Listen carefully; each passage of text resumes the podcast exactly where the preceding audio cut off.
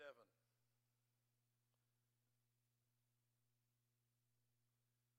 That's page 524 of your book of praise.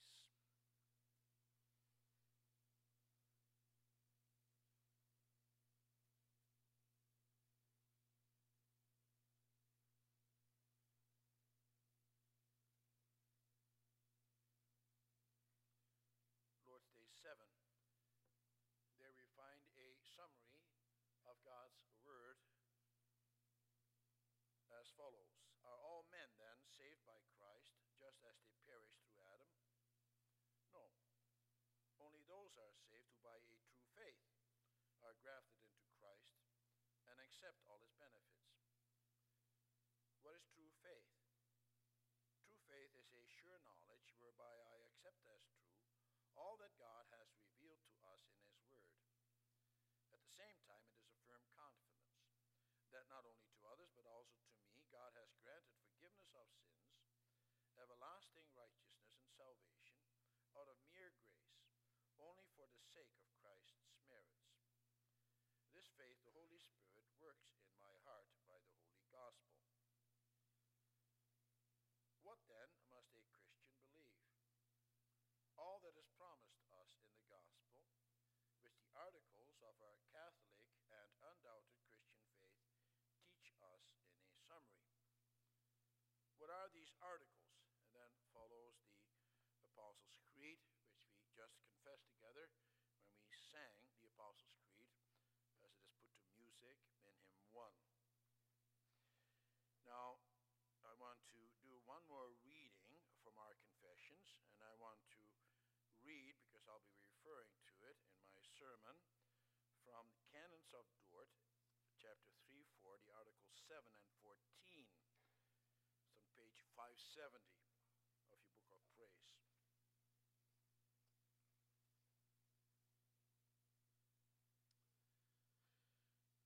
Article 7 as the heading, Why the Gospel is Sent to Some and Not to Others. Under the old dispensation, God revealed this mystery of his will to few. Under the new dispensation, however, he took the distinction between the peoples away and revealed it to a larger number.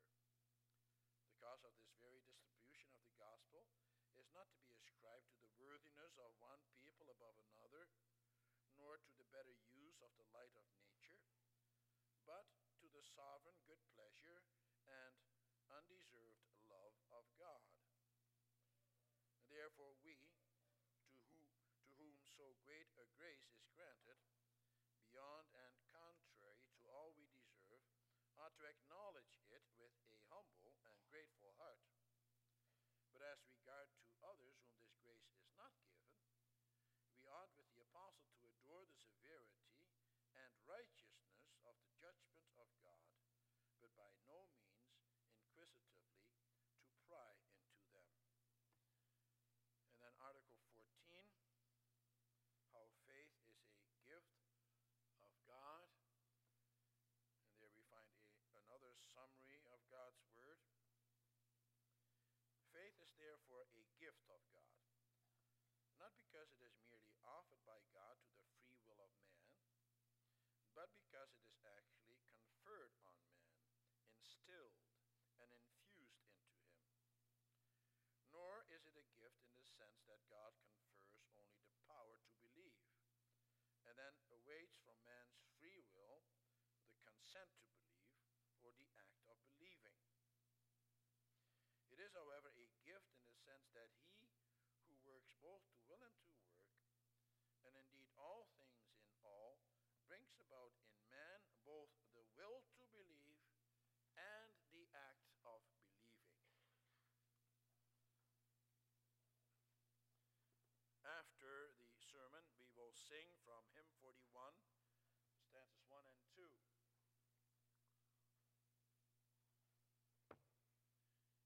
Beloved congregation of our Lord and Savior Jesus Christ, brothers and sisters, boys and girls, young people, do you belong do you belong to your Lord and Savior, Jesus Christ? You will say, Of course I do. That is what God has already told me. Also, those little babies that were just baptized belong, for they are part of God's covenant people. And so they were told the same thing that they belong. And you're right. That's also what we are told at the start of the Heidelberg Catechism. I belong, body and soul, to my faithful Savior, Jesus Christ. But the question is, how do you belong? How does it come about that you become a member of Christ? How does it come about that you and I and little babies are included in the covenant? For we know that it is not an automatic thing. If that were the case, then everyone in the world would belong. Then all those who perished in Adam, which is the whole human race, would also be made alive in the second Adam, the Lord Jesus Christ. Everybody would be saved. But we know that that is not true. God chooses some and not others. That is clear from God's word. Lord Jesus, as we just heard, said so It is because of God's election. Paul says in Ephesians 1, verse 4, that God chose you before the creation of the world to be adopted as his child. He chooses some and not others. Why? Because we are better than others? Because we have more faith or better works? No, that's clearly not the case. Nevertheless, the Heidelberg Catechism does show that man is not left passive. On the contrary, the Lord God gives to man, to you and to me, quite a responsibility. God does not leave you and me with nothing to do. No, it says in answer 20 that only those are saved who are grafted into Christ, who have a true faith. So faith is also necessary. Man must believe. Without faith, you cannot be saved. And so there seems to be a contradiction. How do we solve that? God does something, and he does it all, but we have to do something as well. As well. Well, we have to be careful here, brothers and sisters. For it is not so that now we must think that God chooses man on the basis of his faith. That is what the Arminians claim. They say that God elects man on the basis of his faith. And therefore they say that you must believe first, and only then do God's promises apply. That's a dangerous doctrine. Faith, as we read together, is a gift from God. That's what Paul says to the Ephesians, and that's what we confess in the canons of Dort. It's not something that you give to yourself or to your children or to anyone else. No, God gives it to you. He uses instruments such as you and me, but ultimately it is God who gives it to you. It is not because of any human effort that we are saved. That's impossible. For as you know from Scripture, and also and as is also summarized in the previous Lord's days, man is totally dead in his sins. When you are dead, you can't even lift a finger. That is the way it is with all of us. And so the Arminian doctrine is wrong and a dangerous doctrine. It makes you think that you can do something for your own salvation, and that's not true. But again, it doesn't mean that God doesn't give you a role to play. The command to believe and to act in accordance with that belief is real. Throughout the scripture, God calls us to believe and to live a life of faith. And so there is a great tension between election and man's role therein. There is a tension between what God does and what we must do. There is a tension between God's actions and man's faith. For that reason, the scriptures, Philippians 1, also tell us that we must work out our salvation with fear and trembling. And that's what I want to preach about this afternoon. It's about our salvation and the necessity of true faith. First, we will see that I must believe, and secondly, that I can believe. When Christ was making his way through the towns and villages, teaching and preaching, someone came up to him just out of the blue and asked him, Lord, are only a few people going to be saved? It is understandable that he ask such a question. For it is a question ask ourselves. We too want to know who and who will not be saved. We wonder about our relatives or about the child that has gone astray or about people in other churches. The catechism student will ask whether or not someone from another church will also be saved. Or he wants to know whether or not children who belong to unbelievers and who die in their infancies, whether or not they will be seems unfair that God would not save such children. After all, they never had a chance to come to faith. And what about those adults who die and never had a chance to hear the gospel? What about them? Those are the kinds of questions we will ask from time to time. And so it is important to note how the Lord Jesus answers this question the question whether or not a few will says, Make every effort to enter through the narrow door, because many, I tell you, will try to enter and will not be able to. In other words, do not worry about others, but about yourself. Think about what God requires from you in order to receive eternal life. And what does He require? Well, it is clear that He requires faith, true faith. That is also what the Lord Jesus told Nicodemus. In John 3, verse 16, he said, For God so loved the world that he gave his one and only Son, that whoever believes in him will receive, will not perish, but receive eternal life. That's also one of the last things he said before his ascension. As we know from Matthew 16, verse 16, whoever believes and is baptized will be saved but whoever does not believe will be condemned.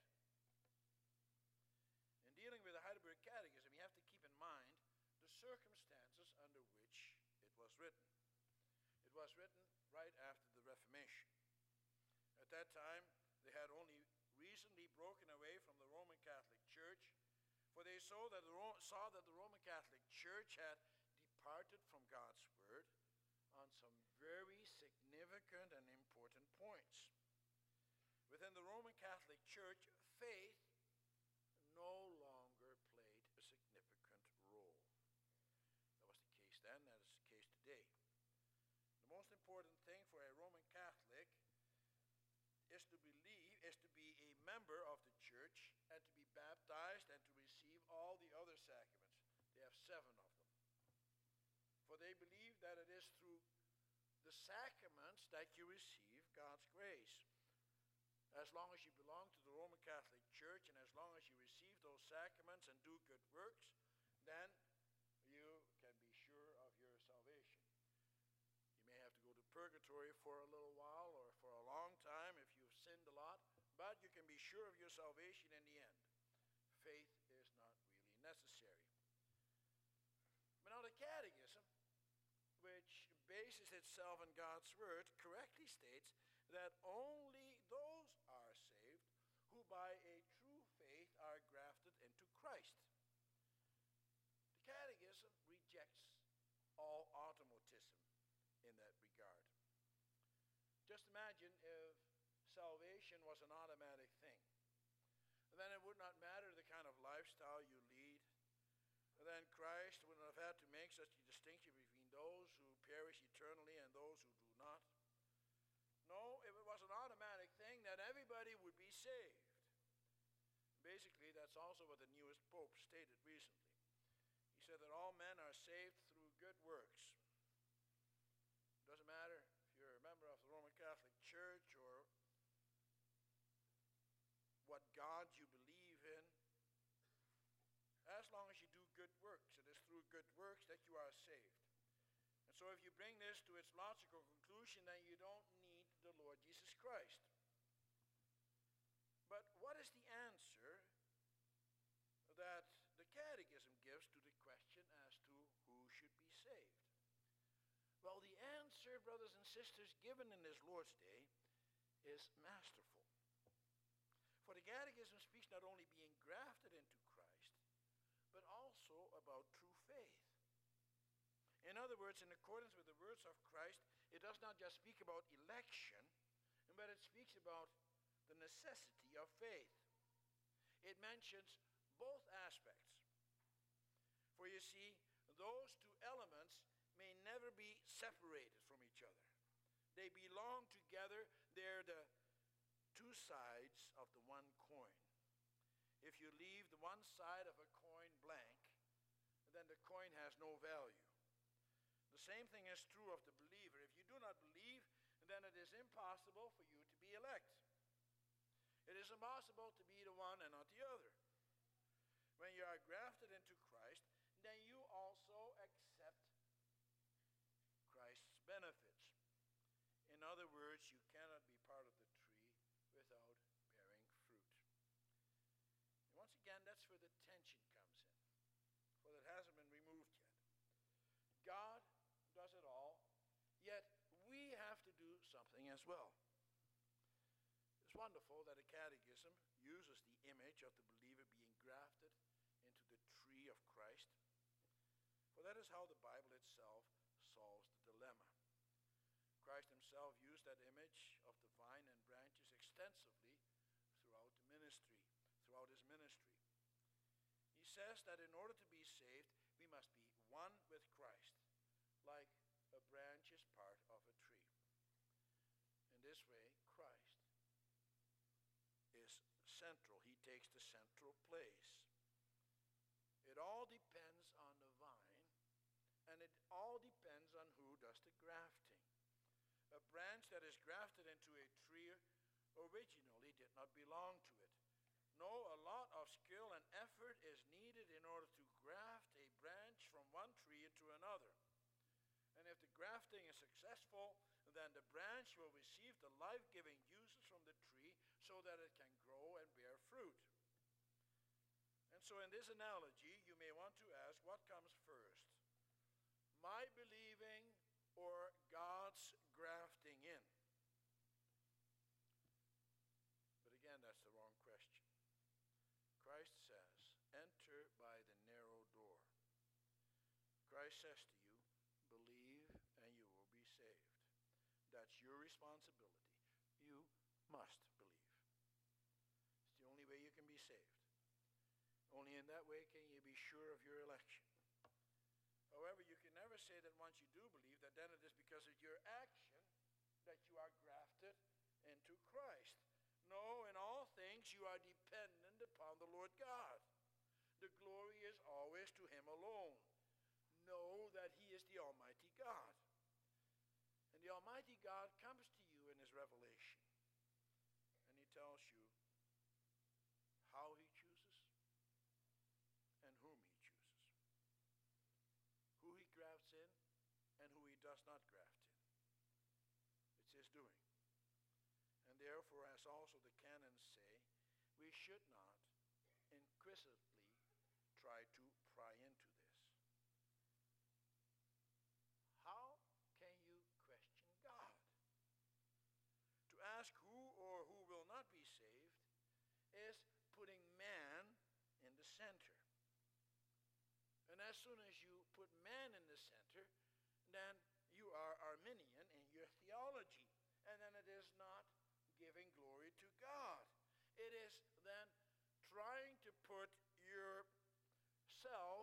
ways of God. And that's something you can't do. You have to humbly accept what God tells you in His Word. And you have to do what God tells you. He says, enter by the narrow door. That is the answer that the Lord Jesus gave. To enter by the narrow door means to have faith. That's what we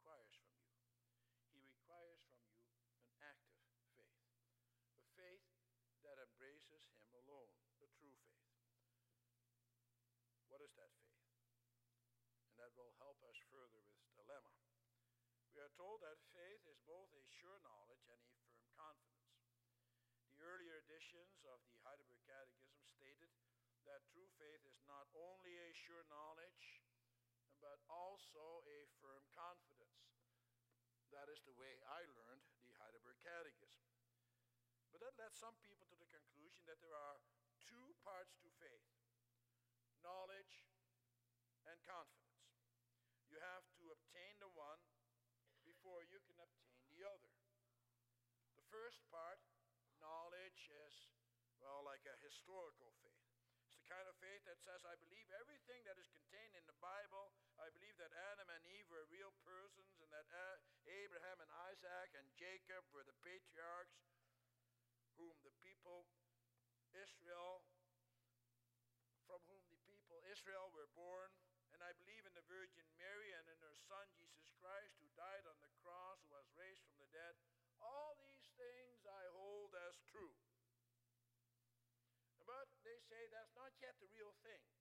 The real thing is the second part, namely the firm confidence. That's what's called a saving faith. However, that's a false dilemma. There's only one kind of faith, and that is a true faith. And a true faith consists of both those elements, namely knowledge and confidence. those two elements may never be separated from each other. They are the two sides of the one coin. The one cannot exist without the other. And that is why the new edition of the Heidelberg Catechism was slightly changed. Now we confess that true faith is a sure knowledge and at the same time a firm confidence. This change was made in order to make sure that everyone understood that a Heidelberg Catechism does not teach a progression in our faith here first knowledge and then confidence. No, both those elements must be present at the same time. Think about it, brothers and sisters knowledge and confidence must go hand in hand. If you know something as a certainty, then you also act in accordance with that knowledge. Let me give you an example or two. If you know that tomorrow you are going to lose your job, what are you going to do? You're going to look for another job, aren't you? And if you know that a storm is coming, what do you do then? Well, then you take measures in order to protect your property. And if you know that an important visitor is coming, then you make sure that your house is clean and that you are dressed for the occasion. Same thing is true of our faith in God. If you believe that Christ has died for your sins, that he has chosen you as his child, and then you also act in accordance with that knowledge. That is why it is so important that the parents, believing parents of children, that they bring up their children to know these things so that they can act in accordance with that knowledge, to know what God has done and will do. And then as you grow up, you will also live in accordance with that knowledge. If you believe that Christ is going to come back, then you're also going to act in accordance with that faith, aren't you? For then you will want to be ready for his coming. If you believe that God is always true to his covenant,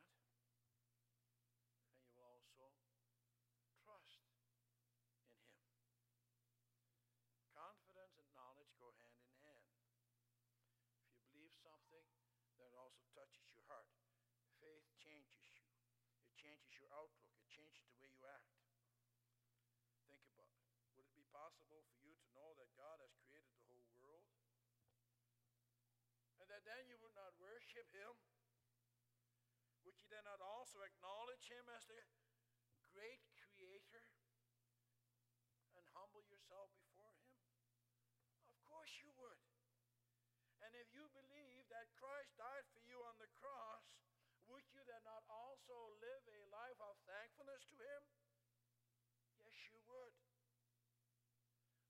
know is what you act upon.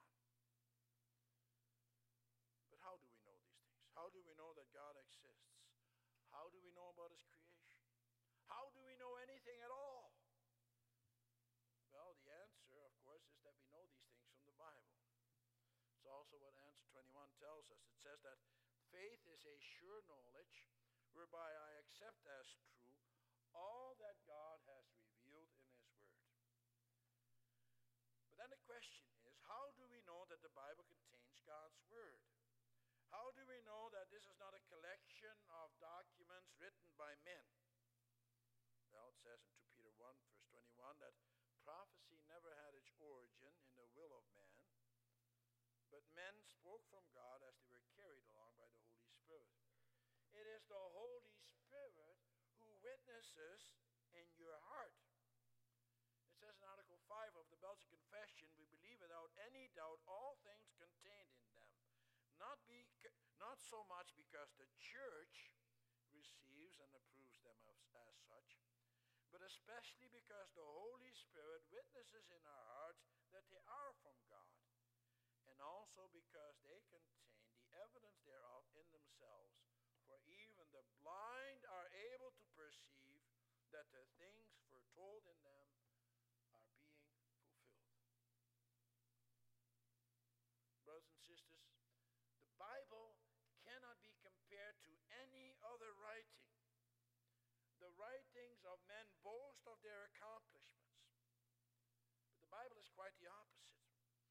The Bible boasts of God. Human authors minimize and ignore their own sin. The divine author exposes human weaknesses and sins. God's word is not like any other book in that God's Word alone can totally change your heart. God's Word can also cleanse you from your sins. Can do that. In the Bible, you see God at work. When you read God's Word, our world begins to make sense. Anyone who observes creation must acknowledge that it is absolutely impossible and that this creation came about on its own. This creation is too beautiful. It is too intricate. It is too wonderful. It is too complex to have come about by chance. That's what an unbeliever will try to tell you that it came by chance. That it came from a single cell which evolved into the life forms that exist today. From that primitive life, the complex or- organisms arose. How is it possible that people actually believe that? Think about it. What happens when you make something? Suppose you were to make a beautiful castle. You spend all kinds of money and use thousands of skillful people to create it. What do you think will happen to such a structure if left alone? Over time, it will deteriorate. In the end, it will return to dust. That's how it is here on earth. Every everything here on earth, instead of improving, deteriorates. It is clear that only an almighty creator could bring forth this world and sustain it and renew it. And he who created all things is also able to tell you about his creation. And he does that in his word. And he tells you about your role in his creation. He tells you what he is doing with his creation He tells you what he has done, and he tells you what he is going to do. And now it makes sense. You look around you and you see it all confirmed in his word. There's no longer any doubt. God speaks to you in his word. But you may say, nevertheless, there are times that I doubt. There are times when God seems so far away. Well, God also knows that about you and me He knows the struggle that we have with our faith. It's exactly for that reason that he gives us his word and also his sacraments to confirm his word. Word, He tells us many things. He tells you in His Word, for His great love for you personally, that you have been created and chosen before the creation of the world. God's Word is for you, it's not just for other people. God's Word is not just for me as the minister or for the elder or the deacon. God's Word is for everybody who hunger and thirst for the truth. God's word is for those desperately want to be redeemed from their sins. That was also the case with those Ephesians. At one time, they were living in their sins, they were part of the world of the devil. And then Paul came and he came with the words of truth, and they were God's children. God had chosen them before the foundation of the world. But it is when they came to faith that that was confirmed. It is for the humble and for the contrite, those who confess their sins. God's word is for you and for everyone who wants to hear the gospel. He reveals himself to you personally. He reveals himself to you as your God. And that's something that the Catechism wants to make absolutely clear. The Catechism is a very personal confession. Throughout, it uses the personal pronoun, I and me. It says that faith is a firm confidence that not only to others, but also to me, God has granted forgiveness of sins, everlasting righteousness. God, Almighty God, wants to be in a covenant relationship with you. And you must also believe that. You may not doubt that wonderful reality. The God who created heaven and earth wants to be close to you. He wants to dwell with you in your heart. Isn't that something? He wants to see you around his throne forever and ever so that you can praise and glorify him into eternity. He also wants that for your children. The Lord God has done wonderful things for us, hasn't he? Can he do it? Yes, he can. He is almighty. Will he do these things? Yes. For he promised. He just promised that this afternoon again to these children. Those are the words you must remember when you doubt. Those are the words you have to hang on to when you think that God is so far away or that he wants nothing to do with you because of your sins. Those are the words you must remember when you are or when you are suffering because of terrible illnesses in your own life, in the life of a loved one. For remember what the Lord, what this Lord's Day says further It says that God gives you these things out of mere grace. He gives you these things only for the sake of Christ's merits, not your merits. And so, in this way, you also can believe. This is especially clear from the last sentence of question 21. For there we are told that this true faith, this holy, the Holy Spirit works in your heart by the gospel. You've just heard the gospel. Does that not confirm your faith? Time and again you hear the preaching from this pulpit. And the Holy Spirit, does He not reach right into your heart and convince you of the truth of God's Word? Are God's words not like delicious morsels that you can eat up and appropriate? God reveals Himself in His Word. And that is why we must also believe the whole Bible And that truth is restated in question and answer 22 as an intro- introduction to question and answer 23. For in answer 23, we are given a summary of God's Word, namely the articles, the 12 articles of faith. Now, those are the words which express the confession of the Christian church. This creed came about around the baptismal font. There, the parents would confess their faith. I believe in God the Father Almighty, creator of heaven and earth. And throughout the first 300 years, more and more statements of faith were added, wherein the faith of the believers was summarized. And those statements of faith were collected and made into one creed. And that's the creed we now have. And each statement of that creed will be dealt with further in the Heidelberg Catechism. We will deal with the wonderful content of our faith. It is through faith that you are saved, and it is God's gift. It's all His doing. Do you also believe that?